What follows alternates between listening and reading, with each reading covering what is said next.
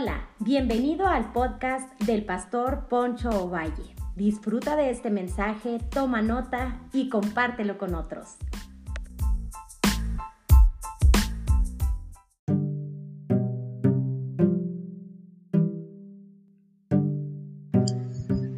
Hola, hola, buenas tardes. Quisiera traerles una reflexión de la palabra del Señor. Quisiera tener una reflexión, una serie de reflexiones sobre el Evangelio de Mateo y quisiera extraer algunas enseñanzas prácticas en cuanto al Evangelio de Mateo.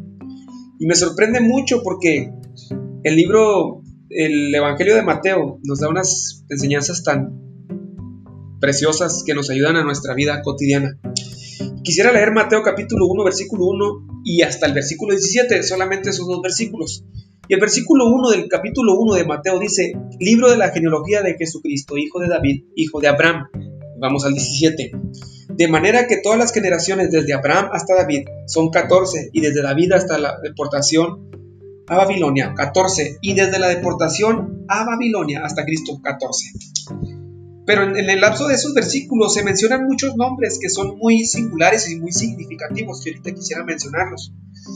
Este comentario se dice que William Barker lo escribió cuando perdió una hija y que se había ahogado en un lago y que le hablaron para decirles que habían encontrado el cuerpo de ella que fuera simplemente reconocerlo. Y William Barclay declara en estas palabras cuando empezaba su comentario a Mateo.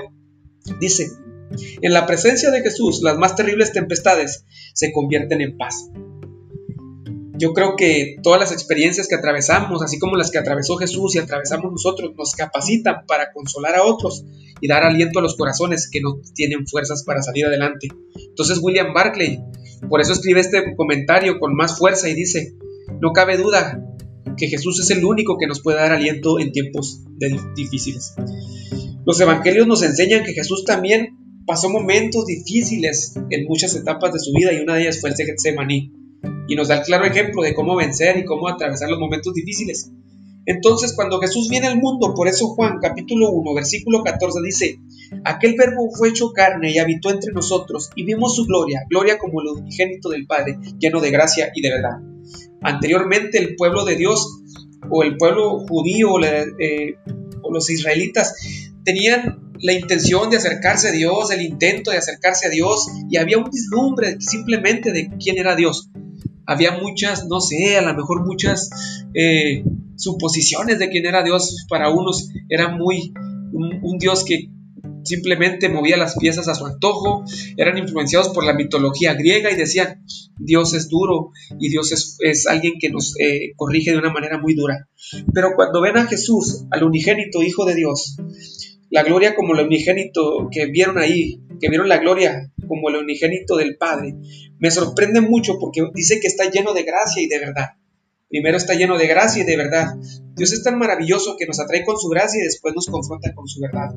Cuando Jesús vino al mundo, se dieron cuenta que no era como ellos pensaban. Vieron su gloria, vieron la gloria de Dios de una manera maravillosa. Pero ¿por qué es importante el linaje? Es importante el linaje porque cuando tú analizas todo el linaje, como de una o de otra manera este, es interesante para los judíos mencionar cada uno de estos nombres de las tres etapas de, las, de cada etapa, que son 14 generaciones de cada una de ellas. Es demostrar que Jesús es el hijo de David y demuestra que Jesús es el hijo del Mesías y que también desciende de la, directamente del linaje de David y de la simiente de Abraham. Pero en estos dos casos, en cuanto a la simiente, en cuanto a al David y a la simiente de Abraham, los dos fracasaron en cuanto a sus hijos. Uno fracasó con Isaac y el otro fracasó con Salomón. ¿Por qué? Porque la genealogía nos da un avance y nos dice, el intento del hombre de, de redimirse a sí mismo fracasó. Por eso mandé a mi hijo, por eso Jesús vino, porque nosotros no podíamos salvarnos a nosotros mismos y nuestros intentos fueron nulos. Entonces, la genealogía es la es algo tan poderoso porque Dios inicia una nueva etapa, una nueva creación y un nuevo pueblo cuando llega Jesús. Por eso menciona cada uno de esos nombres. Al ver el linaje, te das cuenta que el hombre no encuentra plenitud fuera de Cristo. Solo en Cristo hay plenitud y todo, y todo eh, llega hasta Jesús de estas tres etapas, de estas generaciones y empieza una nueva dispensación de la gracia. Por eso, bien dice Juan, Aquel verbo fue hecho carne y habitó entre nosotros y vimos su gloria, gloria como el unigénito del Padre, lleno de gracia y lleno de verdad. Por eso podemos decir, porque de tal manera amó Dios al mundo, que ha dado su Hijo unigénito, para que todo aquel que en él crea no se pierda, mas tenga la vida eterna. Eso lo dice Juan 3:16. Hay tres etapas de la historia espiritual en cuanto a la humanidad. El hombre fue creado para la grandeza. El sueño de Dios para el hombre era un sueño de grandeza. El hombre estaba diseñado para la comunión con Dios. Él fue creado para nada menos que vivir en intimidad con Dios, pero fracasó. Dios dice en las escrituras en Génesis 1.27, y Dios dijo, hagamos al hombre a nuestra imagen y a nuestra semejanza. Fuimos creados para grandeza, pero nuestra desobediencia nos alejó de Dios. El hombre perdió esa grandeza. En vez de ser siervo de Dios, se convirtió en siervo del pecado y esclavo del pecado. El hombre no llegó a ser lo que Dios quería que fuera. ¿Por qué? Por la desobediencia. El hombre puede recuperar esa grandeza solamente en Cristo, en la dispensación de la gracia. Está toda la genealogía, las tres etapas, y luego aparece Cristo para rescatarnos, para salvarnos. No dejó que la historia acabara en tragedia, por eso mandó a su Hijo Jesucristo. Toda la narrativa de la genealogía nos lleva a Jesús. En su genealogía Mateo nos muestra la real, verdad que existe, la verdadera verdad que existe, que el hombre termina, llega en sus intentos, termina en tragedia, pero viene Jesucristo y esa tragedia la convierte en victoria. Entonces, nos afirma que Jesús es el Hijo de Dios, esta genealogía, estos 17 versículos del Evangelio de Mateo del primer capítulo. Subraya el hecho de que Él era el Hijo de David, no era un charlatán, en esos tiempos había muchos falsos mesías, tantos que había muchos grupos mesiánicos. Y cuando tú lees el libro de los Hechos, hay una disputa tremenda cuando quieren detener a los apóstoles. Y Gamaliel dice, si esto es de Dios nos encontraremos luchando en contra de Dios, pero si no es de Dios déjenlo y esto se va a desvanecer, lo que es de Dios permanece y lo que no es de Dios desaparece o desvanece. Pero lo que Jesús había comenzado no era un charlatán, no era alguien que estaba intentando hacer algo, no era un político que promete cosas y no las cumple, no, era el Hijo de Dios que iba a traer al mundo salvación, iba a perdonar al mundo de, sus pecados. Está claro que fue la multitud, la gente corriente que le llamaba Jesús, hijo de David. ¿Por qué? Porque ellos sí lo reconocían y porque tenían tanta necesidad de Dios. Es decir, Jesús es la respuesta a los sueños humanos, de los sueños que tenemos como humanos, esos sueños frustrados. ¿Por qué? Porque nosotros hemos intentado ser felices en base a nuestras fuerzas y en base a nuestras capacidad, pero hay mucha frustración porque no podemos ser felices solamente por medio de Cristo. Quizá con esfuerzo humano podrás tener algunos logros materiales, algunos logros efímeros que se desvanecen con el tiempo, pero solo en Cristo han de cumplirse los sueños de paz, de amor, de grandeza y de satisfacción. Solamente podrá ser en Cristo, que trae esa paz que sobrepasa el entendimiento humano. La única manera de hallar descanso para nuestras almas, lo dice Mateo 11:29, llevad mi yugo sobre vosotros y aprended de mí, que soy manso y humilde de corazón y hallaréis descanso para vuestras almas. Solamente en Cristo hallamos descanso para vuestras almas. Ni los libertadores, ni los jueces, ni los reyes, ni los profetas pudieron traer libertad espiritual y descanso para las almas de aquellos aquellas, todas de aquellas generaciones, solamente en Cristo. Entonces, este pasaje también hace hincapié en que Jesús es el cumplimiento de las profecías. A comparación de otras religiones, las verdades son confusas y relativas y no se entienden, son confusas. El hombre se extravía y quiere buscar un camino para acercarse a Dios y encontrar satisfacción. Por eso hay tantas religiones, porque la religión significa el intento del hombre de acercarse a Dios. Pero el hombre intenta y no puede, solamente es a través de Cristo. Es como un día dijo un hombre por ahí, están haciendo carreteras que no van a ningún lado. Pero si creemos en la profecía y desde el Génesis hasta el Apocalipsis vemos profecías mesiánicas que Jesús, el Hijo de Dios, es el camino, la verdad y la vida y nadie va al Padre si no es por Jesucristo. Entonces, las profecías descansas, descansan en el eterno hecho de que la vida y el mundo no siguen un camino que no lleva a ninguna parte, sino en el camino cuya meta es Dios, es Jesucristo. Juan 14, 6. Jesús les dijo, yo soy el camino, la verdad y la vida, y nadie viene al Padre si no es por mí. Y con esto termino. La genealogía nos demuestra la gracia de Dios. No es normal encontrar nombres de mujeres en la genealogía judía. Las mujeres no tenían derechos legales, se consideraban como una persona, y no como una persona, sino como una cosa un objeto. En la fórmula tradicional de oración matutina, el judío le daba gracias a Dios por no haberlo hecho ningún gentil o esclavo o mujer, imagínense nomás. Por eso cuando Jesús incluye el escritor sagrado inspirado por el Espíritu Santo, incluye a mujeres, muestra una nueva dispensación de la gracia maravillosa y pone en un plano a las mujeres y a los hombres, en un plano eh, de la misma, de misma jerarquía, por decirlo así, de misma importancia. Los judíos no le daban importancia a las mujeres, pero Jesús les dio un lugar de dignidad. Por eso las incluye en, en la genealogía. Aparecen mujeres. Lo más inusual es darse cuenta quién eran estas mujeres. O sea, aparecen mujeres, pero ¿quién eran estas mujeres? Raab era una prostituta, la prostituta de Jericó. Ruth pertenecía a un pueblo, un pueblo moabita, ajeno y, aborrecido por el pueblo de Dios y por Dios. Tamar fue una seductora adúltera.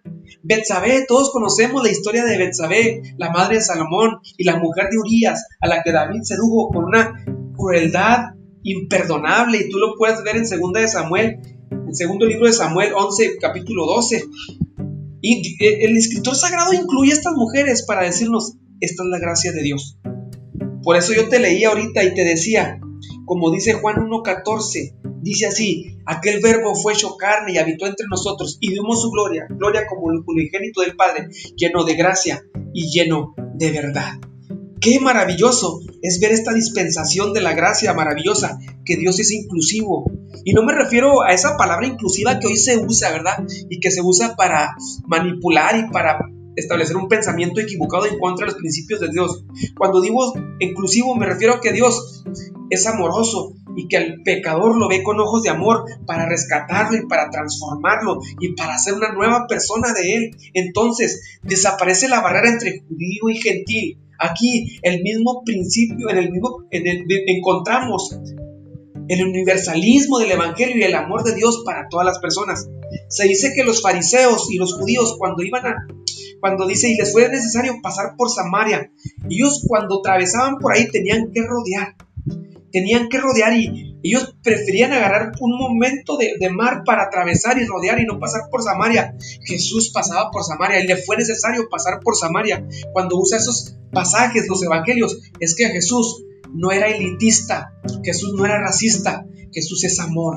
Jesús es la mayor expresión de amor y por eso pasó por Samaria y se encontró a personas que les extendió la mano y les extendió su amor maravilloso y los perdonó, los rescató y los transformó, porque Dios es maravilloso con aquellos que necesitan un milagro de la gracia del Señor. Entonces, Desaparecen las barreras entre varón y mujer, el machismo desaparece en Cristo, tiene que desaparecer. El viejo, el viejo desprecio ha desaparecido. Varones y mujeres se encuentran en el mismo nivel de amor de Dios y son igualmente importantes para el propósito de Dios. Por eso Dios las incluye en la genealogía, inspirando, inspirado por el Espíritu Santo, el Escritor Sagrado, incluye a estas mujeres. Desaparece la barrera entre lo santo y lo pecador Dios puede encontrar servidores entre aquellos que los respetables ortodoxos evitan con horror. O sea que dicen, estos para mí no tienen remedio, pero Jesús dice, sí ve, ve, a los pecadores, ve a las personas que están, que quizá la religión y los ortodoxos han de rechazado. Jesús los ve con amor, los transforma y los usa para su gloria. Mateo 9:3 dice, porque no he venido a llamar a justos, sino a pecadores al arrepentimiento. Juan 1.16 dice, porque de su plenitud tomamos todos gracia sobre gracia. Qué maravilloso es eso. Y con esto termino. Un hombre muere, es una ilustración. Un hombre muere y es trasladado al cielo. Por supuesto se encuentra a San Pedro esperándolo en la entrada del cielo y le dice, le dice al hombre San Pedro, estando ahí en la puerta, así es como funcionan las cosas. Tú necesitas 100 puntos para poder entrar al cielo. Tú me vas a decir todas las buenas obras que hiciste y yo te asignaré una cierta cantidad de puntos por cada cosa, dependiendo de qué tan buena sea o qué tan buena fue. Cuando acumules 100 puntos podrás entonces entrar al cielo. Ok, dice el hombre, pues estuve casado con la misma mujer por 50 años y nunca la engañé, ni en mi corazón. Entonces San Pedro le dice, magnífico, es aquí te voy a poner tres puntos. Entonces grita aquel hombre, ¿tres puntos solamente? Pues también asistí a la iglesia toda mi vida y sostuve con mis diezmos y ofrendas y con mi servicio a la iglesia. Entonces le dice San Pedro, maravilloso. Es por eso que tienes un valor de un punto. Te agrego otro punto. Entonces grita el hombre, ¿un punto solamente? Pues, ¿qué te parece esto? Se molesta el hombre y le dice, estuve trabajando entre los pobres de, mi ciudad, dándoles de comer y ropa también. Di lo mejor de mí. Y luego le dice San Pedro, fantástico. Otros dos puntos a favor de tu cuenta. Entonces grita aquel hombre, dos puntos solamente. Y entonces el hombre desesperado le dice, si sigo así será solamente por la gracia de Dios que podré entrar al cielo. Entonces le dice San Pedro, bienvenido, puedes entrar al cielo. ¿Qué nos da a entender todo esto? Que aún nuestras mejores obras son no, no van a convencer al Señor y no vamos a ganar el favor de Dios. Ese favor lo ganamos en la cruz. Por eso la genealogía nos muestra la gracia de Dios y rompe las barreras entre gentil y pecador. La gracia de Dios es inclusiva, te incluye para transformarte, para cambiarte, porque la gracia de Dios transforma los corazones y nos hace nuevas personas. Así que los primeros versículos de Mateo, del versículo 1 al 17, nos muestran un rey de gracia que vino a cambiar el rumbo de la historia y vino a transformar los corazones. Dios te bendiga te mando un fuerte abrazo.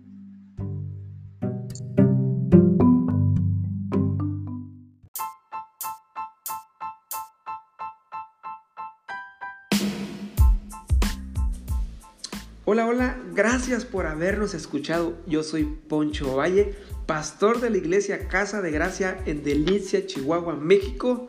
Recuerda que cada semana estaremos subiendo un podcast que va a ser de bendición para tu vida.